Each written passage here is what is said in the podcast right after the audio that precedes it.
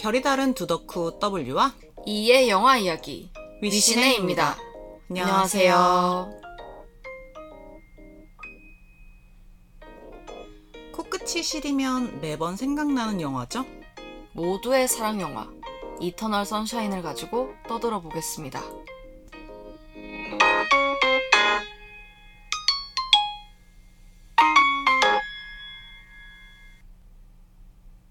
겨울에 생각나는 영화 얘기할 때 이터널 선샤인은 빠지지 않잖아요. 정말 이 팟캐스트를 듣는 모두가 보셨을 것 같은 기분이 드는데 그럼에도 진짜 떠들고 싶어서 이 영화를 가져왔어요. 근데 또 이렇게 이야기하면 음. 어, 난 안 봤는데 하실 분들도 계실 것 같긴 한데 아, 그죠, 그죠. 그러니까 그 정도로 너무 저희에겐 익숙한 영화니까 제가 계속 그 이야기를 했었잖아요. 이 영화를 다루는 게 맞을까? 뭐 이런 걸로 저희가 토론을 하기도 했었잖아요. 음, 음. 너무 뻔한 거 아니냐. 근데 실제로 제가 이 녹음하기 전에 팟캐스트 사이트에서 이터널 선샤인을 검색해 봤어요. 근데 제가 막 그걸 하나하나 다 세어본 건 아니지만 진짜 영화 팟캐스트라면 이건 해야지 거의 이 느낌으로 모든 채널에서 이터널 선샤인을 다룬 것 같은 거예요. 그래서 저희가 오프닝에 모두의 사랑 영화라고 얘기를 했는데 저는 이게 그렇게 큰 과장도 아닌 것 같거든요. 이 영화를 본 사람 중에서 이 영화가 싫다는 사람은 못 본 것 같아요. 어, 저도 못 본 것 같아요. 그래서 당연히 저한테도 그렇고 저한테는 진짜 사랑 영화는 이렇게 만들어야지 라고 생각하는 어떤 굉장히 견고한 믿음이 있는 바이블 같은 영화예요.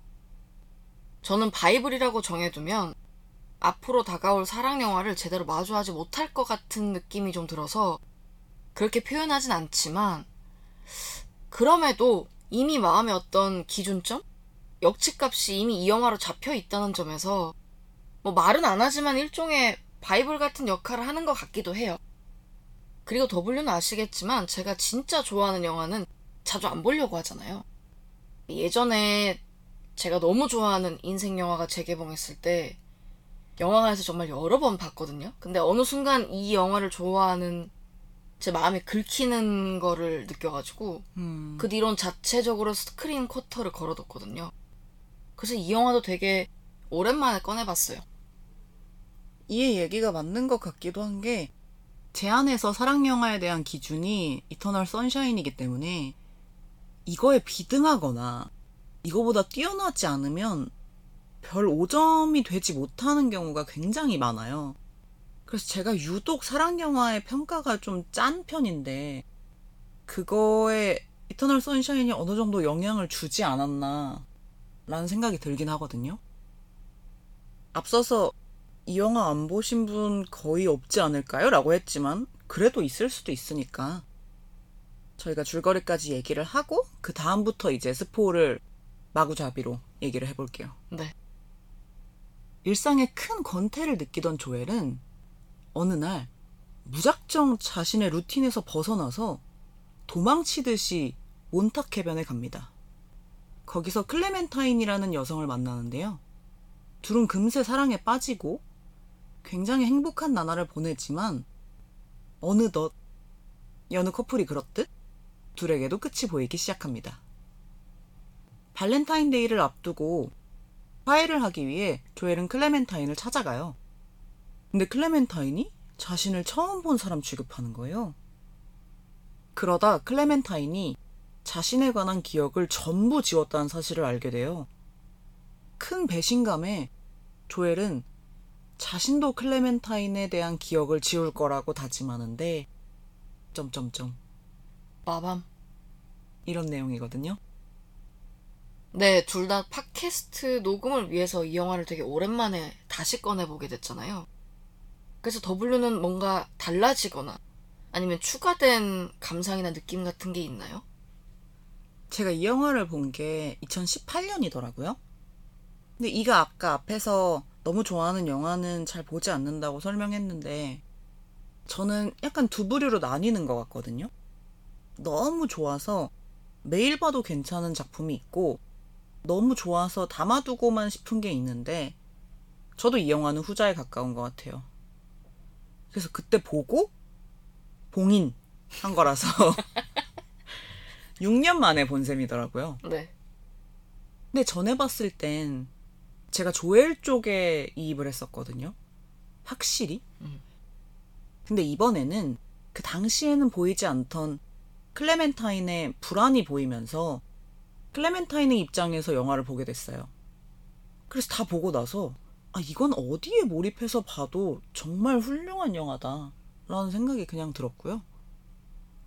그리고 저는 처음 봤을 때 조엘과 클레멘타인 서사에 focusing을 두고 있었는지 제가 하워드 박사와 메리의 이야기를 완전히 잊고 있었더라고요. 근데 이제는 이들의 얘기를 잊지 못할 것 같아요. 이쪽이 훨씬 약간 가슴이 미어지는 느낌이 들었어요. 맞아요. 저도 그래서 음. 제일 마지막에 볼 때는 분명히 어떤 캐릭터에게 이입을 했던 것 같거든요. 음. 근데 이번에 볼 때는 저도 W랑 비슷하게 그냥 양쪽 다 공감하면서 봤던 것 같아요. 그리고 이제 제일 이입한 건 메리였어요. 음. 메리한테 이입하니까 진짜 그 너무 슬픈 거예요, 음. 이 영화가. 그래서 그런 게 좀 새로 보였고, 이 영화는 모두의 사랑 이야기니까 정말 개인적인 이야기를 해도 되나요? 그죠? 사실 우리가 팟캐스트를 녹음하기 전에 저희가 무슨 즉흥 랩을 만드는 건 아니니까 같은 영화를 두고 아니면 같은 질문을 두고 어떻게 대답을 할 것인지에 대해서 서로 안 상태에서 녹음을 하잖아요. 그쵸. 그래서 그거를 저희가 보통 원고라고 표현을 하는데 이제 W는 도대체 이 원고를 언제 줄 거냐면 많이 답답했을 텐데 너무 늦게 줘서 미안하고 근데 이 영화는 이해를 좀 해달라고 말을 하고 싶어요. 개인적인 사연이 되게 많은 영화라서 저는 사랑에 실패한 뒤로 정말 영화 속 조엘과 클레멘타인처럼 기억을 지워줬으면 좋겠다고 생각하면서 이 영화를 틀고 엉엉 울면서 봤던 기억이 있어요. 음. 음. 그때는 뭐 여러 번 본 것 중에 한 번이겠죠? 근데 그때는 영화의 뭐 결말 내용 이런 건 모르겠고 기억을 지워준다는 것 자체에 제가 너무 꽂혀 있었거든요. 음, 음. 근데 그땐 제가 너무 힘들고 괴로워서 일상생활이 불가능하던 시절이었거든요. 그래서 정말 간절히 바랐던 기억이 있어요. 근데 이제 이 영화를 다시 보니까 그때의 기억이 막 살아나고 그리고 그때 한창 힘들어 하던 당시에 들었던 노래들이 갑자기 막 귀에 다 들리는 거예요. 음, 음.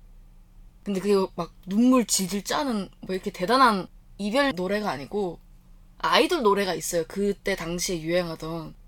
근데 제가 그 아이돌 노래는 다시 못 듣거든요. 음. 아 정말로 다시 못 들어요. 한 번도 안 들어본 것 같아요. 그 이후로. 근데 막 그 노래가 갑자기 들리면서 아 그래 내가 이 영화를 보면서 되게 울었던 기억이 있구나. 라는 게 개인적으로는 떠오르기도 했어요. 음. 그리고 영화 자체로만 이야기하자면 제 기억이 확실히 흐려지긴 했는지 갑자기 나타나는 이 수많은 조연들이 다 너무 다 아는 사람들이라서 이, 이 사람도 여기 나왔다고? 갑자기 죄가 조엘이 된 느낌이었어요. 네. 커스틴 던스트의 마크 러팔로의 프로도 역할을 했던 일라이저 우드까지 나오니까 헉! 생각보다 더 쟁쟁한 영화였네? 뭐 이런 생각도 했던 것 같고요. 그래서 이거 behind가 저때 가장 알려지지 않은 배우가 마크 러팔로였나 봐요. 음, 그래서 실제로 영화에서 비중이 작기도 하고 그래서 영화 포스터에 마크 러팔로의 이름이 없었대요. 음. 근데 이게 10주년 재개봉할 당시에는 이제 헐크로 꽤나 이름을 높였을 때인 거죠. 그래서 뒤늦게 포스터에 이름이 올라갔다고 하더라고요. 오. 역시 사람은 오래 살고 바뀌었다. 사람 인생 어떻게 되는 건지 몰라요. 그래서 이 캐릭터들을 생각하다가 저희가 다뤘던 해피투게더의 아휘와 보영 생각이 나기도 했는데 저는 조엘과 클레멘타인 중 누구에 가까운가 라고 따지면 너무나 조엘이거든요.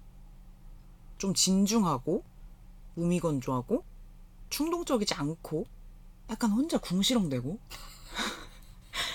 밖에서 막 큰 소리로 얘기해서 사람들이 쳐다보는 거 질색하고 잘 못 나서고 그리고 스스로 뭐 조엘만큼 무매력이라고 그러니까 조엘은 스스로 자기가 매력이 없다고 생각하잖아요. 네.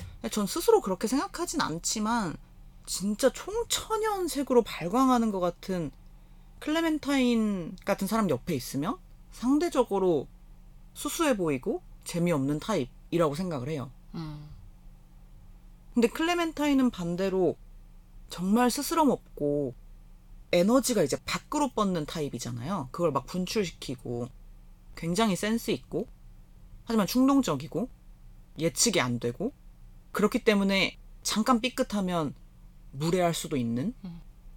그래서 말 그대로 되게 통통 튀는 탱탱볼 같은 사람이죠. 그래서 제가 이 생각도 지금은 약간 바뀌었는데 처음 봤을 때 클레멘타인을 환타가 인간으로 만들어진 것 같다고 표현했더라고요. 왜? 뭐가? 환타라는 단어로 세- 아예 생각해 본 적이 없는데 아 진짜 그런 것 같기도 하네요. 그래서 이렇게 다른 사람들이 어떻게 만날 때마다 하루 만에 사랑에 빠지나 이게 약간 의문이 들기도 했거든요. 그래서 이는 어떤가? 보통 누군가를 만날 때 이질적인 거에 끌리는 타입인지 동질적인 거에 끌리는 타입인지 그게 궁금해졌어요. 사실 그때그때 다르거든요. 반드시 반대되는 사람에게만 끌리는 것도 아니고 비슷한 사람에게도 끌릴 때가 있는데 근데 저는 제가 가지지 않은 걸 가진 사람에게 좀 더 끌리는 것 같아요. 굳이 한쪽으로 나눠야 된다면. 음, 그게 제가 가지지 못한 능력이든 성격이든 아니면 뭐 다정함이든 뭐 그런 것들 뭐 생각해보니까 저는 여전히 제 자신을 별로 좋아하는 편이 아니라서 그런 것 같기도 한데 그러니까 저에게 없는 걸 상대방에게 찾는 거죠. 그런 면에선 조엘이랑 되게 비슷하다고 생각하는데 그래서 저는 조엘이 클레멘타인에게 끌린 이유가 너무 이해가 됐어요. 이 영화는 색이 굉장히 강렬하다고 생각을 하는데 그게 막 박찬욱 감독님의 영화처럼 영화에 나오는 모든 색이 다 화려하고 이런 느낌이 아니라 딱 그 하나의 점 스팟이 너무 강렬하다고 생각을 했어요. 음, 이 영화는 사실 조엘의 시점이잖아요. 네. 그래서 대체적으로 되게 무채색인 가운데 어 갑자기 저 해변에 멀리 보이는 오렌지색 후드티 뺨. 와 내 삶에 이런 색이 있었나? 그런 생각이 확 들잖아요. 그러니까 가지지 않은 걸 가진 사람에게 끌리는 건 그런 심정인 것 같아요. 음, 내가 가지지 않은 색을 봤을 때의 충격, 뭐 놀라움, 끌림. 그래서 어쩔 수 없이 그 색에게 다가가는 것 같아요. 왜냐면 제가 본 적도 만져본 적도 가져본 적도 없는 색이니까 음. 당연히 갈 수밖에 없는 것 같아요. 제가 이 영화를 예전에 봤을 때, 난 조엘 같은 사람이다. 그래서 클레멘타인이 너무 예뻤다. 반대라서 끌린다는 걸 잘 이해하지 못하는 사람이었는데, 아, 저래서 반대가 끌린다는 거구나, 했다. 네, 하지만 그게 뭐든 현실은 마냥 좋지 않으니까, 실제 내 주위에 클레멘타인과 같은 사람이 있는데, 그 사람과 나는 현재 진행형으로 갈등을 겪고 있다. 라고 써놨더라고요. 근데 저기 써있는 말처럼 전 어렸을 때는 동질이 좋다고 생각했거든요. 음. 꼭 그게 연인뿐만 아니라 저를 둘러싼 관계들이. 음. 그래서 친구들도 아 얘네들은 다 나와 동질이지라고 생각했는데 사실 그냥 그건 제 착각이었던 것 같아요. 음. 맞는 사람이 아무도 없었어. 갑자기 갑자기 너무 슬퍼지잖아요. 아 그런 의미는 아니었고 그래서 애초에 그 동질이라는 정의 자체도 파고들다 보면 지금 제가 말했던 것처럼 동질이라는 게 있어? 약간 이렇게 생각할 정도로 조금 어폐가 있는 것 같은데 인간 사이의 동질이라는 단어는 어쨌든 어렸을 땐 그랬어요. 그래서 G.O.D의 반대가 끌리는 이유를 듣던 아주 어렸던 저는 그 가사를 보면서 이게 뭔 소리야? 저렇게까지 안 맞는데 어떻게 사랑이 되지? 라고 생각을 했단 말이죠. 진짜 그렇게 생각하셨어요? 음, 어렸을 땐. 음, 왜냐면 그 가사가 막 너는 두 어떻게 어떻게 좋은 길만 놔두고 왜 나쁜 길만 골라서 가냐 뭐 이런 가사, 음. 가사가 있단 말이죠. 근데 그렇게까지 안 맞는데 어떻게 사랑을 하지? 라는 생각을 했던 것 같아요. 근데 그리고 나서 성인이 한참 지나니까 아 이런 게 반대의 매력이구나를 알게 됐어요. 그래서 지금도 주변에 많은 친구들이 저와 동질이라고 생각하지 않거든요. 그러니까 성향은 비슷한데 성격은 전혀 다른 경우가 많은 것 같아요. 그래서 왜 어차피 이건 저희가 예전에 그 에릭 노메르 팟캐스트를 할 때 이미 저희 MBTI를 밝힌 적이 있으니까 말을 하자면 W 복은 인프피 자석이라 그러잖아요. 근데 본인은 근데 본인은 인프피랑 전혀 다른 MBTI잖아요. 그쵸 다 다른 것 같네요. 그렇게 생각해보면 정작 인프피인 제 주변에 인프피가 아무도 없거든요. 음. 음. 그죠. 이 얘기는 한 적이 없어서 부연 설명을 하자면 제가 이가 인프피고 근데 제 주변에 인프피인 친구들이 되게 많아요. 근데 막 보통 지금 현재 통계가 어떻게 되는지 모르겠습니다만은 인프피가 그렇게 많은 수를 차지하진 않는다고 설명이 돼 있더라고요. 음. 테스트를 해보면. 음. 근데 저는 아니 내 주변에 이렇게 많은데 세상에 인프피가 세상에 인프피가 그럼 내 주변에만 있다고 말이 되냐? 막 이런 식으로 생각을 했단 말이죠. 아, 근데 제 입장에선 말이 돼요. 제 주변에 아무도 없다니까요. 진짜 없어요. 신기할 정도로. 근데 그게 과거의 친구들도 그렇고 지금의 친구들도 그렇고 그냥 다 똑같은 사람이었는데 제가 과거에는 조금 더 갇혀 있어서 그걸 막 틀 안에 넣으려고 해서 아 얘네들은 나랑 동질이지 이렇게 생각했던 것 같기도 해요. 음. 그렇지 않았는데 같아야 더 가까운 거다라는 잘못된 생각을 하고 있어서 음. 그렇게 생각했나 봐요.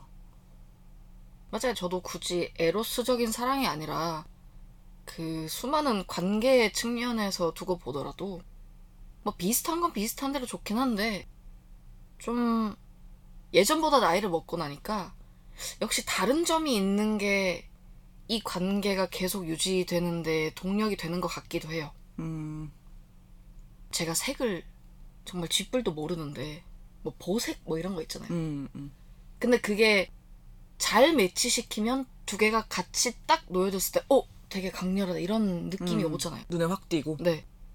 그러니까 그런 느낌인 것 같은데, 물론 W랑 저랑 많이 다르니까 서로 힘들 때도 있을 거고, 뭐 버거울 때도 있겠죠? 서로 말은 안 하더라도. 근데 제가 작년에 W 덕분에 경주월드에서 드라켄을 타본 게 그렇게 쇼킹했거든요. 음, 왜냐면 W가 가자고 안 했으면 아예 평생 타볼 생각조차 안 했을 것 같거든요. 음. 아예 그냥 제 인생에 없는 사실 드라켄이라는 것도 W가 말해서 알게 됐어요. 또 이렇게 말하면 아 싫은데 나 때문에 간 게 아닐까 할 수도 있겠지만 솔직히 아씨 굳이 가야 될까라는 생각을 속으로 하긴 몇번 하긴 했어요. 진짜 생각도 못했어요, 근데. 아 내가 이런 생각을 했다는 걸? 음, 음. 그쵸 별로 티를 내지 않으니까 아 근데 너무 재밌는 거예요 그래서 제가 먼저 다시 타러 가자 그랬잖아요 근데 그 쇼킹했던 기억이 되게 긍정적인 걸로 저한테 다가오더라고요 그래서 제가 안 해본 걸 계속 해보고 싶다는 생각을 올해 목표 중에 하나로 삼게 됐어요 음. 그래서 어쩌면 관성에 젖어서 평생 해보지 않았을 법한 일들을 할 수 있는 건 그 관계에 있는 사람이 나와 다르기 때문에 가능한 일이라고 생각하거든요. 그러니까 조엘도 클레멘타인도 우리가 다 그들의 삶을 다알순 없지만 분명히 둘이 만나서 서로에게 처음이었던 것들이 되게 많았을 것 같아요. 음, 음. 그게 반대가 끌리는 이유 아닐까요? 그럴 수 있을 것 같아요. 네. 지금 MBTI 얘기를 잠깐 했는데, 저는 사실 요새 MBTI보다 애착 유형에 꽂혀 있거든요. 근데 이거는 뭐 진짜 전문성이라고는 1도 없고, 그냥 책 몇 권 읽은 사람의 헛소리라고 생각하시고 들어주시면 될 것 같아요. 어쨌든 제가 요새 애착 유형에 꽂혀 있어서 이와 뭐 밥 먹거나 술 마실 때마다 막 하고 그랬는데 이 영화를 볼 때도 그게 굉장히 크게 다가오더라고요. 음.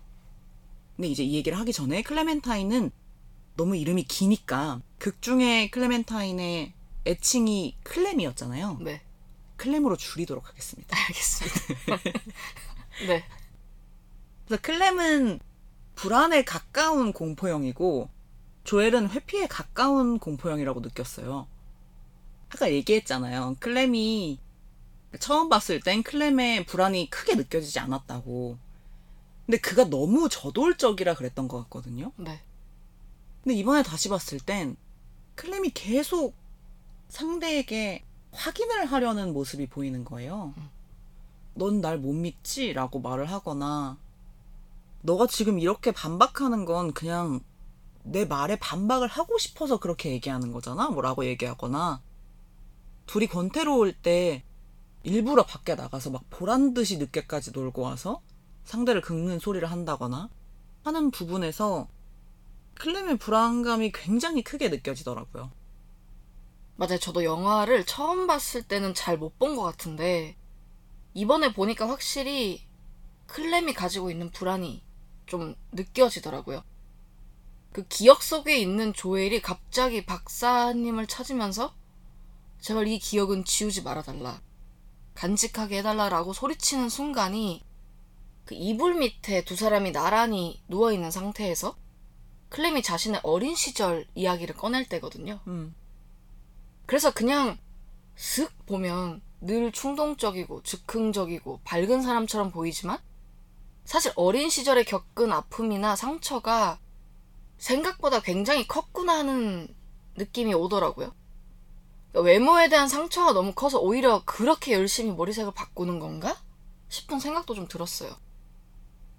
실제로 클렘이 극 초반에 자신의 머리카락 색에 따라 나는 성격도 바뀐다 라는 말을 했었고 염색을 굉장히 자주 하잖아요. 네. 근데 그걸 시간의 흐름에 따라 색이 어떻게 변화했는지 생각해 보면 재밌더라고요. 음.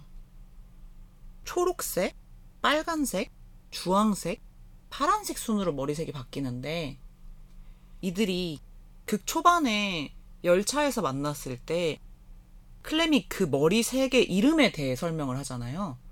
근데 그 이름에 따르면 초록색은 Revolution Green이거든요. 네. 그러니까 격변. 지금 이 사람을 만나서 막 뭔가 터지고 상황이 변하고 그런 걸 나타낸다면 그 뒤에 이제 둘이 한창 너무 좋을 때 클렘의 머리색이 빨간색인데 음. 이걸 Red Menace라고 하더라고요. 음. 그러니까 이건 공포죠. 그래서 저는 클렘이 불안형이니까 사랑에 빠지는 순간에 분명히 불안했을 거라고 생각을 하거든요. 와, 내가 지금 얘가 진짜 좋긴 한데 이렇게까지 딴 사람을 사랑해도 되나? 결국 마지막에는 끝나고 나를 떠날 텐데? 그리고 얘는 내 본 모습도 모를 텐데? 라는 생각을 했을 것 같아요.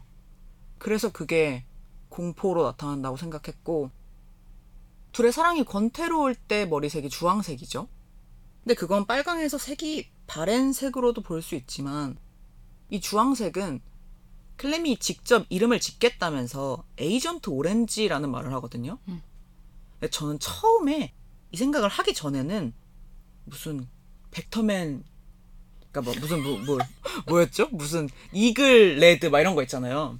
그런 것처럼 Agent Red 그래서 무슨 비밀 요원 같이 그런 걸 클렘이 상상했을 줄 알았는데 agent란 단어만 놓고 보면 이게 뭐 대리인이나 중개자라는 뜻이잖아요. 그래서 클렘이 그 상황에서 아 누가 도와줬으면 좋겠다. 이 상황을 나 대신 처리해줬으면 좋겠다. 라고 생각했다고 해석을 했어요. 그리고 이제 그 맨 처음에 나오는 클렘의 머리색이 파란색인데 사실 그게 둘이 한 번 깨졌다가 다시 만났을 때의 색인 거잖아요. 음. 근데 이 색을 처음에 조엘한테 자신을 소개할 때 이 머리색 이름이 Blue Ruin이래요. 라고 소개를 하죠. 근데 이 Blue Ruin이 아예 숙어처럼 같이 붙어 다니는 단어더라고요. 음. 완전한 파멸이라는. 그래서 저는 이 색을, 그러니까 이 Blue Ruin의 뜻을 알기 전까진 이들이 그저 행복하게 살았으면 좋겠다라고 생각을 했는데 완전한 파멸이라고 하니까 아, 결국 재결합의 끝은 파국이다라는 것을 알려주는 건가? 라는 생각을 하게 됐어요. 저는 이걸 알았어도 그렇게 해석 안 했을 것 같다는 점에서 음. 또 한 번 다르다는 걸 생각하게 됩니다. 음, 그러니까 완전히 파멸해야 음. 그 다음이 있는 거 아닌가요? 특히 이들에게는 이미 아. 한번 안 됐잖아요. 한 번 안 됐으니까 진짜 밑바닥까지 가서 다 깨지고 난 다음에 다시 두 사람이 마주해야 시작할 수 있다고 생각하기 때문에 음, 이 완전한 파멸은 그런 의미가 아니었을까라는 생각이 문득 들고요. 음, 음. 근데 저는 머리색을 이렇게 해석할 수 있다는 게 놀라웠어요. 특히 오렌지 색을 이렇게 해석할 수 있다는 게 되게 놀라웠고 사실 그렇다면 클램은 조엘과 사랑하면서도 계속 불안해했던 거를 어떻게 보면 머리색으로 음. 신호를 주거나 아니면 나 이렇게 힘들어하고 있어 불안해하고 있어 라는 걸 보여준 거였는데 클램의 불안을 조엘은 몰랐잖아요. 저 역시도 몰랐나 보죠. 말씀하신 것처럼 클렘이 초반에 대사를 그렇게 말을 하긴 하거든요. 저는 무드 정도로 해석했던 것 같아요. 음, 음, 음. 그냥 오늘 끌리는 색으로 염색한다 이런 느낌? 오늘 녹음하는 지금 이 순간 밖에 비가 오거든요. 음. 그럼 제 무드는 gray와 blue 뭐 이런 거거든요. 그런 느낌으로 해석했던 것 같은데 그래서 클렘의 심정까지는 생각을 못했고 전 아까 언급했던 것처럼 조엘과 아주 다른 캐릭터라는 걸 보여주기 위한 장치라고 처음에 생각을 했고요. 그러니까 그래서 사실 너무 다른 오렌지색으로 염색했던 것보다 나중에 그러니까 기억을 잃고 난 다음에 다시 만날 때 파란색으로 염색한 걸 좀 더 많이 생각을 했던 것 같아요. 이게 무드로 해석하자면 blue는 보통 우울한 상태니까 뭐 그런 무드에서 나온 머리색이라고도 해석을 했고 이 영화는 조엘의 시점이니까 계속 조엘의 기억이 조금씩 지워지는 게 보이잖아요. 음. 근데 사실 먼저 기억을 지운 건 클램이잖아요. 그쵸. 그래서 클램 역시 무의식의 세계에서 이 조엘이랑 같은 상황을 겪었을 것 같다는 생각이 문득 들었어요. 음. 그러니까 갑자기 왜 조엘이 계속 잘 지워지는 듯 하다가 이 기억만은 살려줘 이런 지점이 나오잖아요. 그래서 아마 클램에게도 그게 있지 않았을까?는 생각을 했고요. 매번 제가 생각하는데 이 영화가 저를 미치게 하는 지점은 기억을 지우는 순서가 역순이라는 거예요. 음. 어떻게 보면 가장 마지막까지 남겨둔 기억이 처음 만나서 서로 사랑에 빠진 순간이잖아요. 그래서 보통 그걸 되짚으면서 아, 내가 이 사람을 다시 사랑해야지 이렇게 생각하는데 이 영화는 그걸 생각하면서 완전 빠이빠이 해버리잖아요.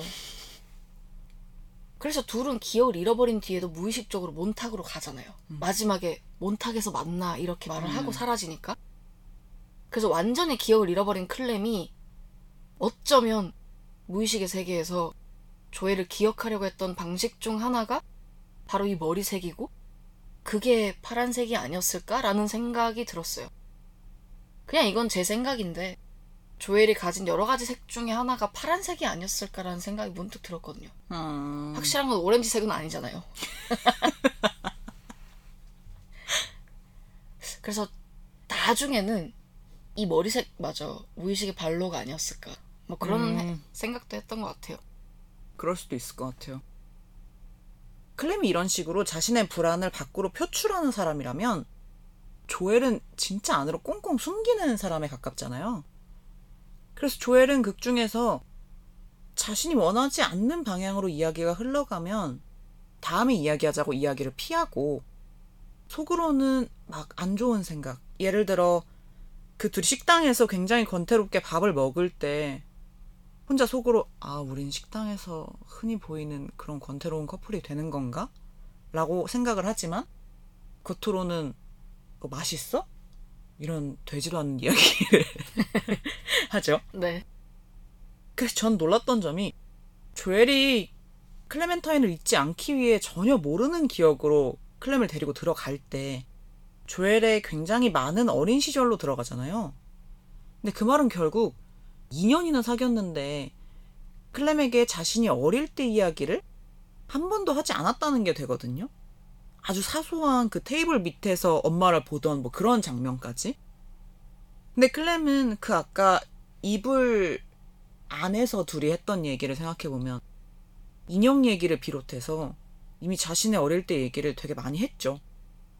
그래서 조엘은 누군가와의 영혼을 꿈꾸지만 한편으로는 깊은 관계를 두려워해서 회피한다는 생각이 들었어요, 저는. 아, 저는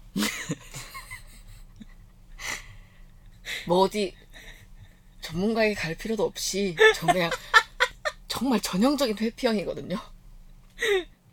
저랑 성향이 너무 다른 W를 만나서 치유가 좀 된 편이에요. 그래서 아 이걸 이렇게 생각할 수 있구나. 저 그래서 이거 보고 아 이걸 이렇게 생각하는구나. 아, 제 해석을? 네. 아, 이걸 이렇게 해석할 수 있구나라는 걸 제가 처음 알아서 너무 놀랬고, 다시 봤을 때, 조엘이 일부러 자신의 가장 수치스러웠던 기억으로 데려가잖아요. 음, 음, 음. 아, 근데 그건 정말 탁월한 선택이다. 그냥 진짜 평생 못 잊어버릴 것 같거든요. 진짜 평생. 그래서 정말 저기로 데려가는 건 너무 탁월하다라고 생각하면서도 이게 회피형이라는 게 물론 제가 회피형을 대변하는 사람은 아닙니다만 너무 그 기억이 수치스러우면 못 잊는 경우도 있지만 내가 내 기억에서부터 회피하는 경우도 있어요. 음. 그래서 굉장히 오랫동안 잊어버리고 있다가 음. 갑자기 이런 위급한 상황이 되면 진짜 생각이 날 수도 있어요. 음, 그러니까 제가 조엘을 변명하는 건 아니지만 조엘의 입장이 너무 이해가 되니까 그래서 변명하는 거 아니에요? 아니 근데 말을 안 한 걸 수도 있겠지만 음. 진짜 생각이 안 나서 말을 못했을 수도 있겠다는 생각을 했어요. 음, 본인이 전혀 생각해 본 적이 없는 세계니까 한번 들어보세요. 그리고 W는 조엘이 말하지 않았기 때문에 깊은 관계를 피하는 것 같다고 말씀하셨지만 진짜 회피형인 저한테 물어보시면 그건 너무 사랑했기 때문이라고 대답할 것 같아요. 어, 다시 강조하지만 제가 회피형을 대변하는 사람은 아닙니다. 근데 왜냐면 저는 너무 좋아하는 사람한테 저의 싫은 면이나 어수룩한 면을 보여주고 싶지 않은 마음이 너무 절절히 이해가 됐거든요. 그리고 실제로 저도 그랬고요. 나의 어수룩한 면을 회피하는 거구나. 아니요, 그걸 상대방이 몰랐으면 하는 거죠. 그러니까 이 사람이 너무 좋으니까 그 회피형이라는 건 말 그대로 문제를 이렇게 덮어두는 음, 스타일인 거잖아요. 근데 이걸 열었을 때의 결과를 제가 막 상상을 해보다가 안 좋은 결말로 갈까봐 그냥 애초에 보여주질 않는 거예요. 음, 나의 어수룩한 면을 보여줬을 때, 아, 나 너한테 실망했어. 이렇게 말할 수도 있잖아요. 그러니까 그 상황이 너무 싫은 거예요. 그러니까 그 상황 자체를 회피하는 거 아니에요? 그쵸? 음, 그러니까 애초에 말할 생각조차 하지 않는다는 거죠. 너무 사랑하니까. 그 사람이 나에게 실망하지 않고 계속 나를 좋아해줬으면 좋겠다는 생각이 있으니까. 음, 음. 그래서 아까 제가 제 수치스러운 기억에서도 제가 회피한다 그랬잖아요. 그래서 제가 이거 내용을 정리하다가 그 수치스러운 기억을 하나 꺼냈어요. 저도 진짜 한참 잊어버리고 있었어요. 아, 약간 인사이드 아웃처럼 본인의 core memory 하나를. 어, 진짜, 진짜. 아예 기억조차 못하고 있었는데, 꺼내는 순간, 수치스러워서 정말, 어떻게 할 수가 없었는데, W한테 몇 번 이야기한 적이 있는데, 제가 노래하는 거 별로 안 좋아한다고 했어요. 음, 음. 요즘엔 없을 것 같은데, 아무튼 그 반아이들 앞에서 노래 부르기 같은 평가도 있었거든요. 맞아요. 이러면 또, 이러면 또 여- 연배가 나온. 근데 전 그때마다 울면서 노래했어요. 매년. 매년 매 학기 울면서 노래했어요. 너무 싫어서. 아, 그 하기 전에 운 것도 아니고 하면서? 하면서도 울었고 하고 난 다음에도 울었고 그러니까 너무 생각하시는 것보다 정말 너무 너무 싫어했어요. 근데 제가 예전에 썸 타다 끝난 친구가 있었는데 그 친구랑 노래방을 갔는데 제가 단 한 곡도 부르지 않았어요. 근데 그 기억을 이 영화를 보고 꺼냈어요. 근데 진짜 잊어버리고 있었거든요. 근데 지금 생각해보면 그 긴 시간 동안 노래를 정말 단 한 곡도 부르지 않았다는 제가 너무 지독하게 느껴지는데. 아니 나는 그 친구가 더 대단한 것 같아. 근데 그거는 서로 원하는 바가 달랐던 것 같다니까요. 저는 노래를 안 함으로써 저를 지키고 싶었고, 그 친구는 노래를 잘하니까, 노래를 하면서 뭐, 본인의 매력을 어필하고 싶었나 보죠. 아니 근데 저라면 제가 만약에 노래를 진짜 잘해요. 그래서 뽐내고 싶어서 노래방에 데리고 갔어. 근데 일단 몇 곡 불렀을 거 아니에요. 근데 상대한테 계속 노래를 하라고 권해도 안 해. 그러면 아 얘는 노래하는 걸 별로 안 좋아하나 보다. 그럼 이제 내 거 뽐낼 건 다 했으니까 뭐 내 필살기 하나만 더 하고 나갈까? 상대가 좋아하지 않으니까 이렇게 생각할 것 같거든요. 아, 근데 그 정도의 감수성은 없는 친구였던 것 같아요. 지금 생각해보니까. 그러니까 제가 음치인데 이게 콤플렉스가 너무 심해서, 근데 그때는 심지어 썸 타던 때니까 음, 음. 정말 잘 됐으면 좋겠다고 생각했거든요.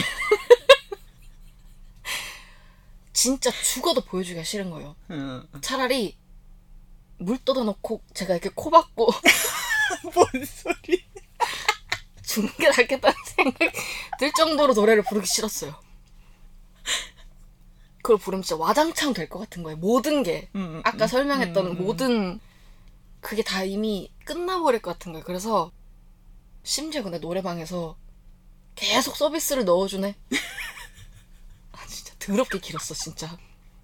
90분 동안 상대방이 노래 부르는 것만 보다가 나왔어요. 진짜 이건 진짜 싫어요. 그 어떤 고문 고문 아니야? 그 어떤 과장도 없이 그런 일이 있었거든요. 그러니까 조엘의 심정을 조금 다른 입장에서 한 번만 고민을 해봐요. 관계를 잊고 싶지 않아서 말을 안 한 게 아니고 그 수치스러운 걸 안 보여주고 싶어 했던 그 사람의 마음도 그럴 수도 있겠다. 물론 제가 조엘과 대면을 한 건 아닙니다만. 우리 같이 노래방 간 지 얼마 안 됐잖아요. 제가 노래방 가면 진짜 누구보다 재밌게 놀 자신이 있거든요. 단 한순간도 앉지 않고 놀 자신도 있어요. 근데 이런 사연 때문에 제가 노래방을 제가 자발적으로 가자고 하는 건 저한테 아주 중요한 문제거든요. 음. 우리는 좀 더 가까워졌다는 건 비록 제가 오늘 원고를 늦게 줘서 또 복창 터지겠지만 그래서 좀 더 가까워졌다는 것만 알아달라. 그렇습니다. 맞아요. 그래서 제가 그 회피형을 책으로 볼때 사랑을 덜해서가 아니고 이의 말처럼 너무 사랑하니까 근데 이 사랑이 그러니까 불안형이랑 회피형의 본질은 똑같더라고요. 이 사랑은 결국 영원하지 않을 것이다. 라는 마음을 불안형은 불안으로 표현하는 거고 회피형은 회피로 표현하는 것 같은데 이걸 보여줬을 때 얘가 글쎄 나를 굳이 좋아할 리 없다. 나는 약간 쿨하고 멋진 것만 보여주고 싶다가 회피형의 마음인 것 같고 불안형은 내가 이런 부끄러운 게 있는데 이걸 모르면 얘가 날 다 안다고 할 수 있을까? 나는 약간 얘한테 오히려 거짓말 하고 있는 거 아닌가? 얘가 이건 알아야 될 것 같은데? 라는 느낌으로 그걸 표현하는 것 같더라고요. 음, 다시 한번 말하지만 전혀 전문가의 의견이 아닙니다. 그냥 요새 꽂혀서 책을 몇 개 봤을 뿐. 그래서 딴 얘기지만 전 요새 이런 게 너무 재밌어서 아, 역시 어렸을 때 심리학과를 갔어야 되는데 라는 생각도 했어요. 지금부터 공부하실 생각은 없으세요? 근데 그때도 제가 심리학과를 가려다가 포기한 게 심리학과를 가려면 적어도 박사는 해야 된다라고 해서 포기한 게 있었거든요. 근데 지금부터 박사 아니야. 아니? 그거는 W의 성향인 것 같아요. 아 그래요? 그러니까 저는 그냥 일단 해놓고 뭐 아니면 많은 거지 이런 건데 W는 뭘 하기 전에 되게 많이 찾아보고 결정하잖아요. 음 그래서 굳이 박사까지 해야 될 필요가 있을까요? 그런 그러니까 제 성향이 맞는 것 같아요. 저는 또 하면 제대로 해야 되고 끝까지 가야 된다. 약간 맞아요. 이런 게 있어서 그런 것 같아요. 저희가 서로 이터널 선샤인 영화를 좋아하고 둘 다 인생 영화라는 이야기는 되게 많이 했었는데 뭐 구체적으로 어떤 뭐 장면이나 대사를 좋아하는지에 대해서는 우리도 한 번도 이야기를 해본 적이 없는 것 같거든요. 음. 그러니까 W는 특별히 가슴에 남아있는 장면이나 대사가 있나요? 원래는 조엘 씬이었어요. 제가 그 장면은 너무 좋아서 왜인지 모르게 너무 좋아서 원어로도 외워놨는데 그러니까 그냥 그 조엘이 아까 저희가 떠들 때 잠깐 그 씬이 언급됐었는데 그 호수에서 기억을 더 이상 잃고 싶지 않아서 발버둥 치는 씬 있잖아요. 네. 막, 막 들려야 막 이러면서 지금 뭐 신호 보낼 테니까 제발 뭐 이 기억은 지워주지 마세요. 막 이렇게 절교하는 거. 그 씬을 너무 좋아하고 그 씬이 있기 때문에 이 결말에 조엘이 뱉는 오케이가 완성된다고 생각했거든요. 그리고 사실상 그 마지막 오케이 장면 때문에 이 영화가 제 인생 영화가 됐어요. 음. 그래서 그 씬을 너무 좋아하는데 이번에 꽂힌 건 약간 다른 씬이었어요. 이번에 제가 계속 클램의 입장에서 봤다 그랬잖아요. 네. 근데 클램이 이제 둘이 사랑을 막 시작할 때 이제 서점에서 남자들은 나를 자신들의 개념으로 이해해.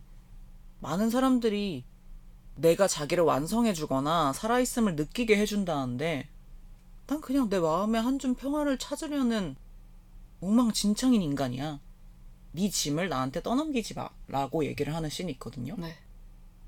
근데 제가 어, 제 상황과 결부시켜서 이 씬이 꽂힌 것 같은데 제 인생을 놓고 봤을 때 저 네 짐을 나한테 떠넘기지 마라는 대사가 제 인생에 굉장히 필요했던 것 같아요. 음. 그러니까 내가 누구한테 그 얘기를 했어야 돼. 굉장히 예전부터. 근데 저는 클램과 다르게 그게 네 짐이 아니고 내 짐인 줄 알았어요. 그러니까 그것까지 제 짐인 줄 알았어요. 그래서 그래 나는 내가 저렇게 얘기를 했어야 되는데 라는 생각도 들고 클램이 그동안 그러니까 클램을 좋아하던 남자들은 대부분 그녀의 그 처음 보는 매력에 막 빠졌을 거 아니에요. 그러니까 얼마나 그런 거에 시달렸으면 저렇게까지 얘기를 할까. 그것도 관계 초반인데 라는 생각도 들었고 그래서 전체적으로 그 씬이 이번엔 가장 뇌리에 박혔던 것 같아요. 그리고 대사가 없는 장면은 뭐 너무너무 유명한 얼어붙은 강에 누워있는 씬.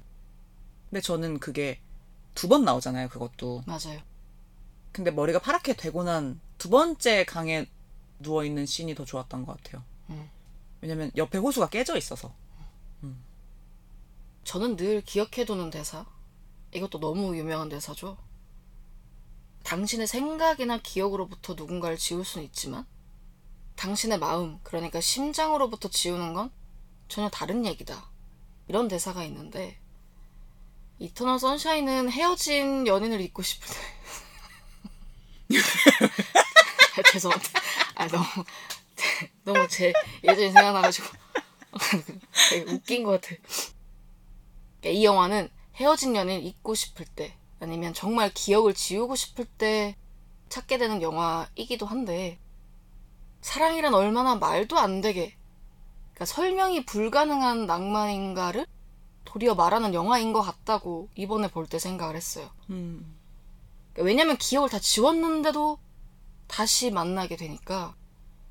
근데 예전에 봤을 때는 이거는 뭐 어쨌든 조엘과 클램 이야기니까 둘의 상황이지 않을까라고 생각했는데 제가 이번에 영화 보면서 메리에게 제일 이입했다 그랬잖아요. 근데 메리는 그 누구도 지워진 과거를 언급하지 않았는데 다시 박사님을 사랑하게 됐잖아요. 음. 그 조엘과 클램은 나중에 서로의 속마음을 카세트 테이프로 다 듣고 난 다음에 다시 시작하잖아요. 음, 음. 그러니까 그래서 좀 다르다고 생각을 했는데 그래서 예전에는 그 모종의 이유로 기억을 지운다는 것에 대해서 집중해서 봤다면 그러니까 이번에는 기억이 지워진 뒤에도 같은 사람을 사랑할 수 있을까? 만약에 그렇다면 왜일까를 계속 곱씹으면서 봤던 것 같아요. 뭐 낭만적으로 말하자면 아까 제가 말했던 대사처럼 기억에선 지워도 심장에서는 어 갑자기 좀 슬퍼요? 갑자기 아래는시는데 그러니까 기억에선 지워도 심장에선 지우지 못했기 때문이겠죠? 근데 이게 과연 운명일까? 그런 생각을 해본 거죠. 음. 메리는 아마 몇 번이고 기억이 지워져도 같은 지점, 같은 매력을 보고 그 박사님한테 사랑에 빠졌을 것 같아요. 그리고 그게 한 사람이 다른 사람에게 끌리는 본능일 거라고 저는 생각을 하고, 음. 그건 약간 새겨져서 안 바뀌는 것 같아요. 음. 그리고 이 영화가 말하고 싶은 사랑 중에 하나가 그게 아닐까라는 생각을 했고, 저는 그래서 기억이 지워지면 똑같은 사람을 사랑할 수 있을 것 같아요. 기억이 지워져야 돼요, 근데. 지금은, 야, 지금은 왜 그런 말 다시 사랑한다 말할 수 있을까? 뭐 이러잖아. 아니에요. 지금은 아니에요. 근데 누구나 그렇지 않을까요? 왜냐면 뭐 흔히 그걸 소나무라고 하잖아요. 자신의 취향이 딱 있는 걸. 그렇기 때문에 그러니까 내가 저 사람한테 처음 보고 호감을 느끼는 순간 자체가 그러니까 그 호감을 느끼는 상황은 100번을 와도 그렇게 될 것 같은데? 뭐 예를 들어 아주 사소한 거 뭐 누군가와 식당에 갔는데 밥을 다 먹고 뭐 의자나 자기 앞에 휴지 같은 걸 정리하고 가는 사람을 제가 좋아한다고 생각했을 때 그런 행위는 누가 하던 저는 호감을 갖게 되는 행위인 거잖아요. 그러니까 어, 그 사람을 지우면 당연히 똑같이 사랑에 빠지게 되지 않을까라는 생각이 들어요. 그 사람과의 기억을 지우면. 근데 조엘이 그 박사님에게 찾아갔을 때 패트릭이 조엘의 기억이 일부러 훔쳐오잖아요. 그래서 기억을 완전히 잃어버린 클렘에게 가서 분명히 이 친구가 호감을 느꼈을 법한 대사들을 해도 마음이 안 움직이잖아요. 저는 그거는 기억에서 조회를 지우긴 했지만 마음엔 아직 그런 상황들이 남아 있어서라고 해석했던 것 같아요. 저는 그 사람이라서라고 해석했던 것 같아요. 아 그런 행동은 조엘이 해야만 클램에게 의미가 있는 것이다. 라는 느낌. 그렇게도 생각을 했었고 음. 결과적으로 학습된 음, 음, 어떻게 보면 패트릭은 학습된 상태잖아요. 음, 음. 뭐 이렇게 하면 뭐 여자들이 좋아하겠지 뭐 이런 생각으로. 근데 그걸로는 안 된다는 거죠. 그러니까 본인이 가지고 있는 본성이라고 해야 될까요? 음. 그러니까 거기에 끌렸을 거라고 생각하기 때문에 아 본질적인 그 사람의 매력. 네 네네 저도 그거는 맞다고 생각하고 그리고 패트릭은 따라해도 너무 좀 찐따같이 했어요. 어, 짜쳤고 그리고 진심이 하나도 안 보이는 느낌이었거든요. 아 맞아요. 음. 그건 좀 그랬어요. 그냥 무조건 울면 텐저린 왜 그래 막 계속 이거 그래 저 같아도 클램처럼 아이 꺼지라고 막 이랬을 것 같거든요 근데 저는 그 방금 박사와 메리 얘기를 하셨는데 저는 그 씬에서 메리도 메리인데 박사의 부인이 너무 마음이 아팠거든요 뒤따라와서 진짜 다 초연한 얼굴로 너 가져. 너가 가졌었잖아. 라고 하는데 어, 마음이 너무. 너가 가졌었잖아. 라고 하는 그 대사가 너무 응, 너무 슬펐어요. 저도 그게 너무 슬펐는데 근데 이제 박사님의 부인은 아는 거죠. 그러니까 그 박사님이 본인이 막 불륜을 막 저지르겠다 이런 마인드가 아니었잖아요. 그러니까 이게 잘못된 사랑이라는 걸 아니까 지웠는데도 또 똑같은 상황이 발생하니까 이건 뭐 인간이 어떻게 할 수 없는 문제다. 아 그래요? 저는 그렇게 해석했어요, 저는. 저는 이 전에는 밀어내지 않았을 거라고 생각했거든요. 음. 어. 그리고 이제 근데 난 아직 부인을 사랑해. 그래서 너랑 이혼을 못 하겠어. 그리고 얘도 지운다 그러니까 얘가 지우고 이제 진짜 너만 볼게 이랬는데 걸린 거라고 생각을 했고 그리고 두 번째에도 어, 이거는 그러니까 우리의 완전 성향 차이인 것 같은데 두 번째에도 그럼에도 거기서 받아줬으면 안 된다고 생각을 했고 음. 그래서 제가 그것 때문에 그 부인한테 이입을 했던 것 같아요. 만약에 제가 그 상황이었으면 진짜 머리채 잡았을 것 같아요? 아니요, 아니요, 그건 아닌데. 저도 그렇게 떠났을 것 같은데, 그러니까 제 속이 비참함을 넘어서 진짜 비통했을 것 같거든요. 근데 너무 그럴 음. 것 같아요. 그래서 그 장면이 많이 기억이 나요. 제가 그 상황이면 그건 어떻게 할 수 없을 거라고 생각했을 것 같아요. 음. 뭐 이렇게 좋다는데 내가 뭐 어떡하겠니? 뭐 약간 이런. 아니 그러니까 비통.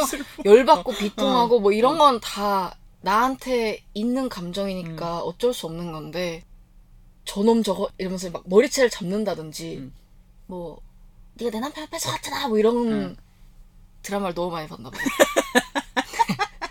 아 근데 그런 생각 안 했을 것 같다는 거죠. 사람이 사람에게 끌리는 거에 대한 본질을 늘 생각하고 있기 때문에 그래서 이 라쿠나사에서 뭐 조엘, 클램, 메리를 비롯한 굉장히 많은 사람들이 기억을 지우는데 현재 이라면 그리고 현재 저라면 지우고 싶은 인물이나 기억이 생겼을 때 그걸 지울 것 같으세요?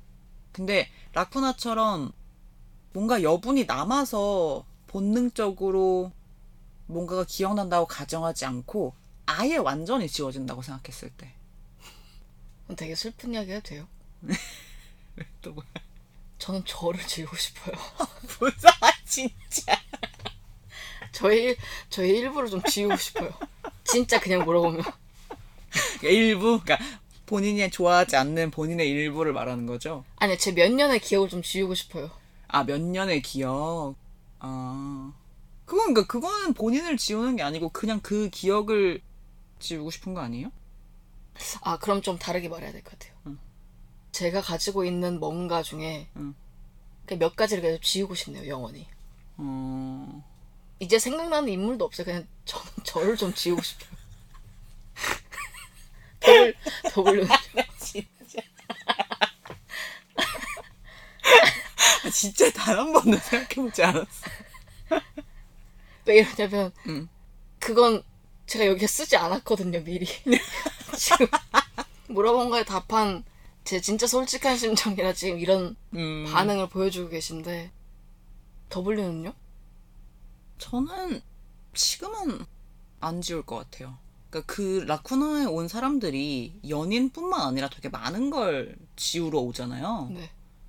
뭐 자신이 먼저 보낸 반려견이라든가 그거 말고 뭐 수많은 게 있겠죠?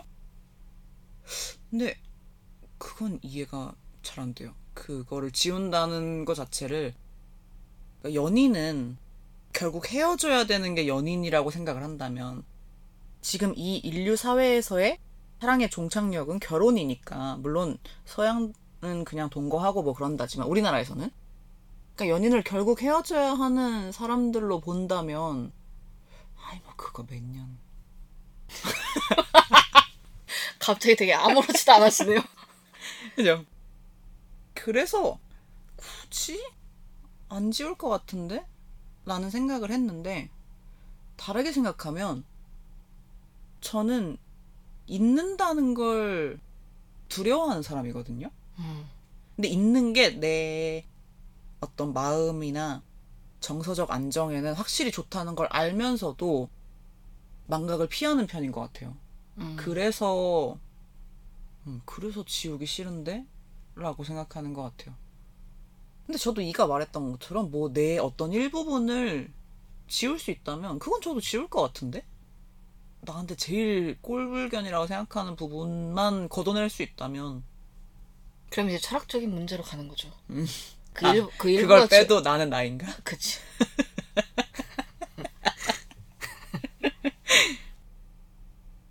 야, 앞서 했던 이야기에서 이제 이어지자면 아 제가 새벽에 눈 떠가지고 그 밤전등에 비춰진 창문을 보면서 울었던 그 풍경이 아직도 기억이 나요. 너무 절절하다. 제발 제가 다시 눈을 떴을 때 조금이라도 있게 해주세요라고 해- 계속 울었던 것 같아요. 음, 근데 당연히 안 잊혀지죠. 그 잊어야 된다고 생각할수록 더 생각나잖아요. 그리고 심지어 저는 약간 원래 그런 성향이기도 해요. 안 된다 안 된다 그러면 더안 맞아 맞아. 아시잖아요. 불나방이잖아요. 그냥 안 된다 그러면 안 돼? 가보자. 그래서 더 그런 것 같은데. 안 돼 가보자래. 사실 제가 괴로웠던 거는 그 사람이 계속 생각나는 것도 힘들었는데 음. 제 성향상 자꾸 그 순간을 곱씹는 거예요. 음, 노래 가사처럼 뭐 내가 이렇게 하지 않았으면 실패하지 않았을까? 음. 아니면 내가 이렇게 했다면 달라졌을까? 뭐 이런 생각을 더블유가 생각하시지 못할 정도의 디테일한 과정으로 생각을 하거든요. 그러니까 그게 너무 괴로웠어요. 음, 음, 이럴 거면 그냥 이 사람을 있게 해줘. 음. 당연히 안 됐고 시간이 지나니까 제가 그걸 간절히 원했다는 사실 자체도 잊혀지더라고요. 음. 조엘이 막 간절하게 바랐던 그 단 하나의 순간 잊고 싶지 않았던 기억 같은 거를 조엘은 그 무의식 안에서 본인이 선택하잖아요. 제발 이것만은 남겨줘. 뭐 이런 식으로. 근데 제가 선택하지 않아도 그런 기억들은 자연스럽게 남아있는데 음. 근데 그 기억마저도 되게 또렷한 사진이 아니고 이제는 흐릿한 그 스케치 그림처럼 맞아요. 남아 있는 것 같거든요. 그러니까 그걸 아니까 굳이 지워달라고 하진 않을 것 같아요. 그러니까 인생에 이 정도로 절절한 사랑이 나한테 과연 앞으로 몇 번이나 더 찾아올까를 생각한다면 되게 소중한 기억이지 않나요? 근데 이제 다음 사랑이 찾아오고 또 실패한다면 같은 일을 겪어야 한다는 점에서 벌써 좀 괴로운데 그래서 저도 기- 지우진 않을 것 같아요. 근데 약간 그 차이도 있는 것 같아요. 저희가 이거를 어느 편에서 얘기했는지 기억이 안 나는데 이렇게 절절한 사랑 얘기했을 때 아, 나는 근데 인생에서 그렇게까지 절절한 이성과의 사랑은 사실 해본 적이 없는 것 같다라고 제가 얘기를 했었잖아요. 그래서 이렇게까지 고통스럽지 않아서 있게 해주세요 이런 마음이 한 번도 들었던 적이 없는 것 같기도 하고 근데 저는 반대로 이 영화는 클레멘타인이 기억을 지운 걸 알아서 조엘이 어 그럼 나도 그러면서 찾아간 거잖아요. 음. 저도 그걸 알면 약간 그럴 수도 있을 것 같아요. 그러니까 만약에 내, 내 X가 아 사실 그땐 X도 아니었지. 그러니까 나는 화해하려고 갔는데 얘가 나를 지워버렸대. 그럼 이런 씨 이러면서 약간 복수심과 비슷한 마음으로 아, 알았어. 그럼 나도 땡이야. 이런 느낌으로 홧김에 지워주세요 했을 수도 있을 것 같긴 해요.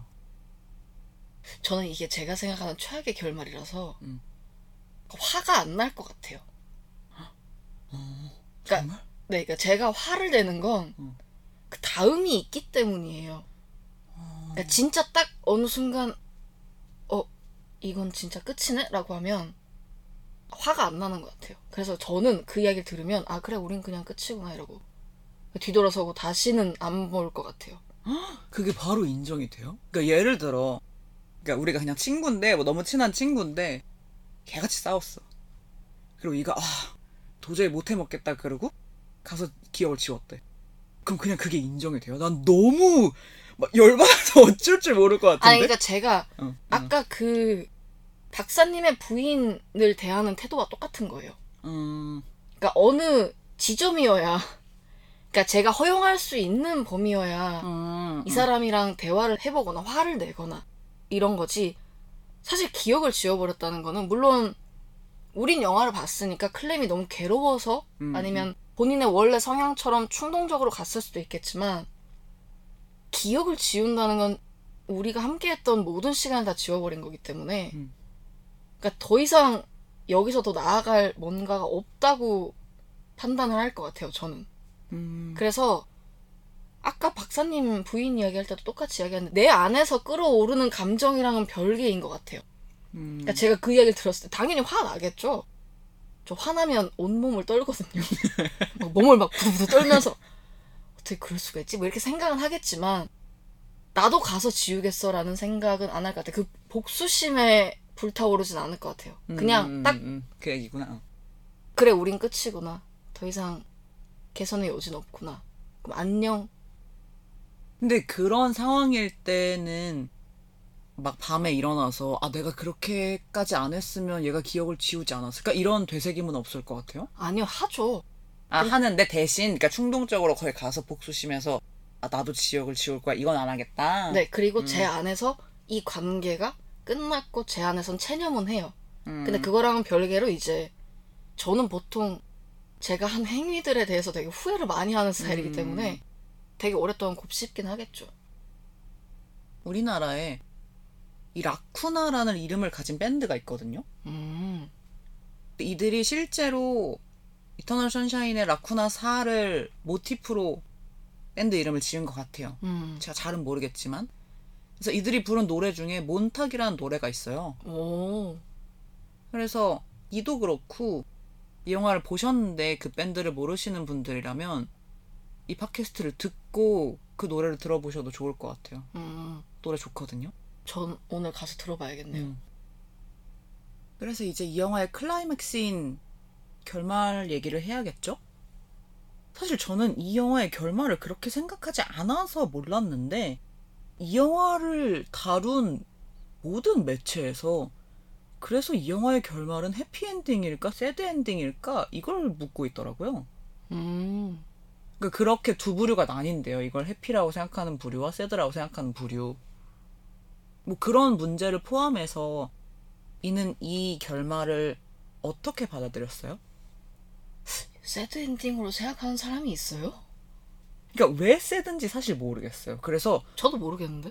그러니까 그게 아까 제가 그 Blue Ruin이 완전한 파멸이라고 했잖아요. 그러니까 그거에 빗대서 생각해 보면 그러니까 이들은 어차피 또 똑같은 문제로 헤어짐을 반복할 테니까 sad인 건가? 라는 건가? 모르 모르겠어요. 모르겠어요. 너무 많은 그 날 것에 속마음을 들었기 때문에 음. 결과적으로 잘 안 될 건데 지금 그냥 지금의 무드로 오케이라고 대답한 건가? 이렇게 아. 해석할 수도 있겠네요. 아 그래 그럴 수도 있겠다. 왜냐면 그게 계속 마음에 남아 있잖아요. 그쵸 당연하죠. 응. 싸울 때마다 그 얘기 나올 것 같은데. 응. 너 지금 날 또 그런 식으로 생각해서 그따위로 대한 거 아니야? 막 이런 식으로. 지금 문득 그 새드 엔딩이라고 생각하는 사람이 있다고 하니까. 그럴 수도 있겠다라는 생각이 드는데 정작 저는 그렇게 생각해 본 적은 또 없어요. 마치 되게 저희 이거 결말 이야기 되게 많이 했었는데 중경삼님 뭐 이런 거, 이런 거 생각나는데 신기하게 열린 결말을 좋아하면서 정작 저는 어떤 결말을 해석할 때 되게 올바른 하나의 선택을 두는 것 같아요. 지금 생각해 보니까. 그러니까 더 열린 결말을 좋아하는 게 아닐까요? 이가 선택할 수 있으니까 그 길을. 아 그럴 수 있겠네요. 음, 그게 닫혀 있으면 남이 제시해 주는 거고. 그러니까 어, 난 아닌데 이렇게 되는 거고. 아, 그 아닌데 이런 거는 어. 끝까지 전 반대로 생각해요, 그냥. 음, 음, 음. 그래서 가끔 아니 걔가 아니라고 했는데 넌 왜 이렇게 생각하는 건데? 이래서 아니 내가 그렇게 생각하겠다는데 왜? 아니 이게 예술에 국한된 얘기가 아닌 거야? 아니 아니. 그치 예술에 영화 대한 얘기인 거지. 영화 이야기인 응, 거죠. 응. 그건 그럴 수 있죠. 저는 모든 사랑은 축복이라고 생각합니다.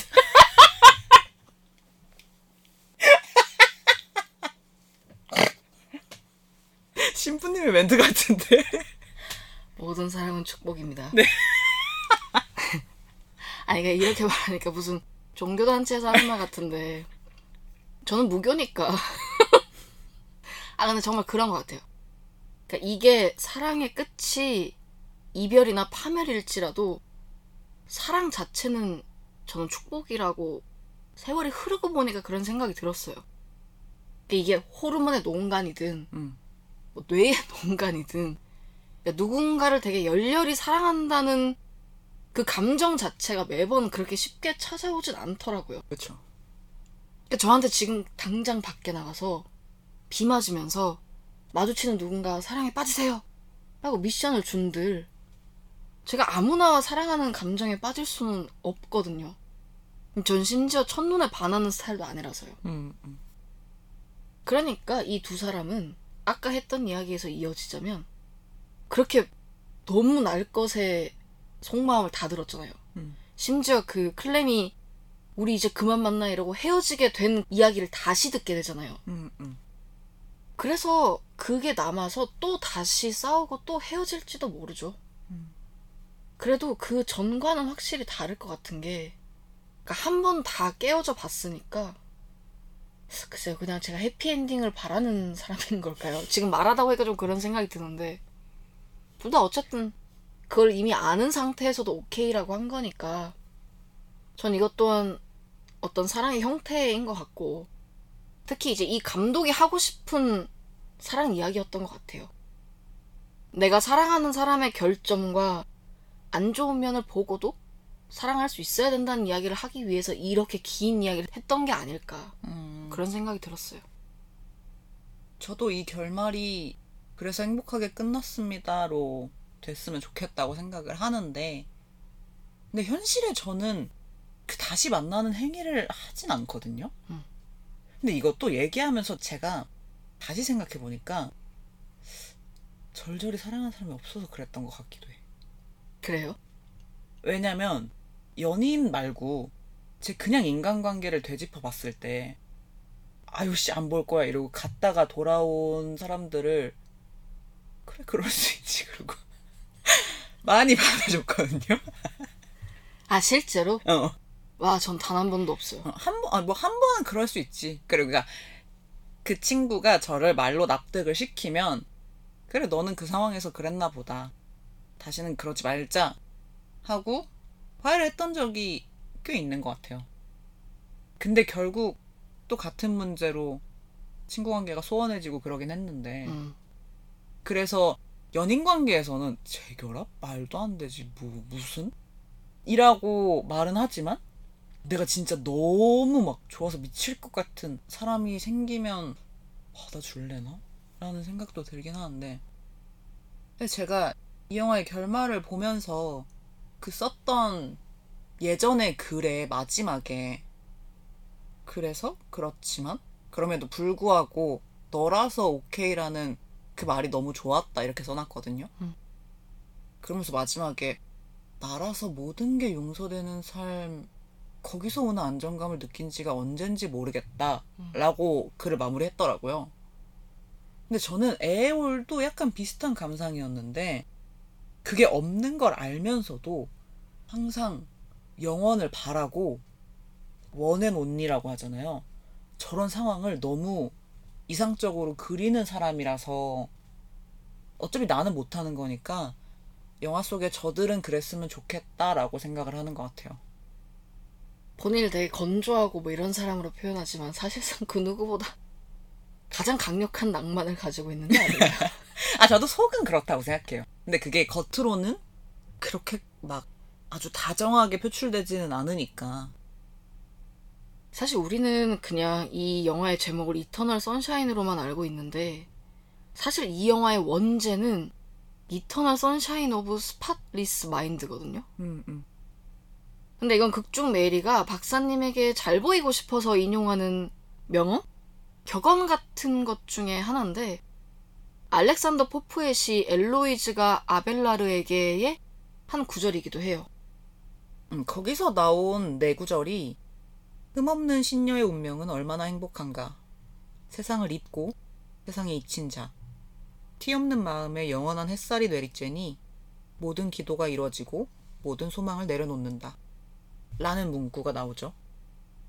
그러니까 어떠한 흠결도 없는 마음에 내리쬐는 영원한 햇빛이라는 뜻으로 직역을 할 수 있는데 이게 얼핏 들으면 되게 아름다워 보이는데 제가 이 구절 속 풍경을 그냥 상상해 봤는데 너무 숨이 막히는 거예요. 일단 영원한 햇빛이라면 어 제가 쉴 그늘은 어디에 있죠? 전 그늘이 반드시 있어야 되는데요. 이렇게 음. 되더라고요. 그러니까 물론 그런 생각도 들긴 했는데 애초에 이 spotless mind라고 하는 이 흠결 없는 마음 자체가 불가능한 게 아닌가라는 생각이 들었거든요. 음, 그러니까 사랑하면 더더욱 불가능하다고 생각해요. 제가 아까 맨 처음에 조엘이 클램을 처음 봤을 때 그 스팟 같은 순간이 왔다고 했잖아요. 그 사랑은 이미 점을 흠결 같은 점을 찍고 시작하는 거예요. 뭐야. 명언인데? 그러니까, 그러니까 뭔가 내 마음에 그게 뭐 스크래치든 점이든 뭐 흠결이든 그 도장을 찍지 않으면 시작할 수 없는 감정이라고 생각하기 때문에 그러니까 애초에 불가능한 이야기를 하고 있, 다는 점에서 이 영화의 제목이 더 미치겠더라고요. 나중에 생각해 보니까 사랑에서 사실 불가능한 이야기라는 거를 이 제목이 역설적으로 알려주고 있는 거잖아요. 그런 말 하잖아요, 왜? 님에다가 점 찍으면. 남이 되고. 그 이렇게 어쨌든 이렇게 남이 될 정도로 상처를 주려면 점이 필요하다니까요. 사랑하는 사람이 아니면 그 남이라는 단어가 상처로 다가오지도 않는다고요. 그쵸. 그래서 뭔가 사랑의 또 다른 본질 같은 걸 좀 생각하게 했던 작품이었던 것 같아요. 근데 저랑 그 Eternal Sunshine of Spotless Mind를 그린 이미지가 전혀 달라서 놀랐는데 그러니까 제가 약간 잘못 생각한 것 같긴 하거든요. 지금 생각해보면.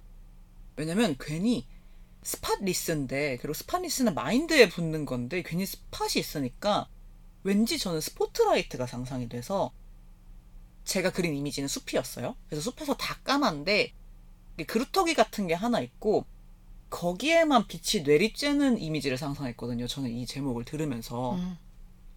그니까 보세요. 얼마나 낭만적이에요. 낭만적이에요. 음. 거기에만 계속 햇살이 내리쬐다는 거잖아요. 음, 네, 그래서 모든 뭐 모든 사람의 사랑이 필요 없는 거잖아요. 한 사람 어, 그쵸, 그쵸. 한 줄기의 영원한 빛만 있으면 되는 거니까 그게 사랑의 본질일 수도 있죠. 그래서 아, 이렇게 하나의 문장으로도 되게 다르게 생각하는구나가 지금 되게 신기했고 이처럼 생각하면 확실히 숨막히는 기분을 느낄 수 있을 것 같아요. 근데 이건 모두의 사랑 영화니까 뭐 명확하게 감독이 이게 이런 뜻이다라고 굳이 못 박지 않았으니까 각자 해본 사랑에 따라서 이미지가 달라질 수도 있는 거고 음. 이 영화를 해석하는 것 자체도 달라질 수도 있겠죠.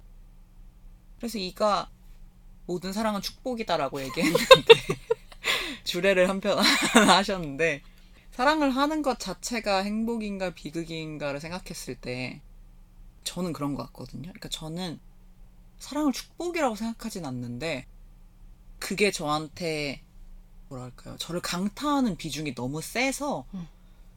오히려 피하는 것 같기도 하거든요. 음, 그래서 그 사랑이라는 행복에 빠져 죽을 것인가 아니면 비극이 무서워서 손가락 하나 안 담그고 멀리서 보기만 할 것인가를 놓고 생각했을 때 저는 여태까지 후자의 삶을 살았던 것 같아요. 음, 왜냐면 이미 발생한 사랑이나 관계에 저는 진짜 제가 할 수 있는 모든 최선을 다하는데 그래서 거기서 이미 너무 지치고 에너지가 많이 소요돼서 어 내가 지금도 내가 해야 될 내가 사랑해야 될 책임져야 될 게 이만큼이나 많은데 또 새로운 사랑을?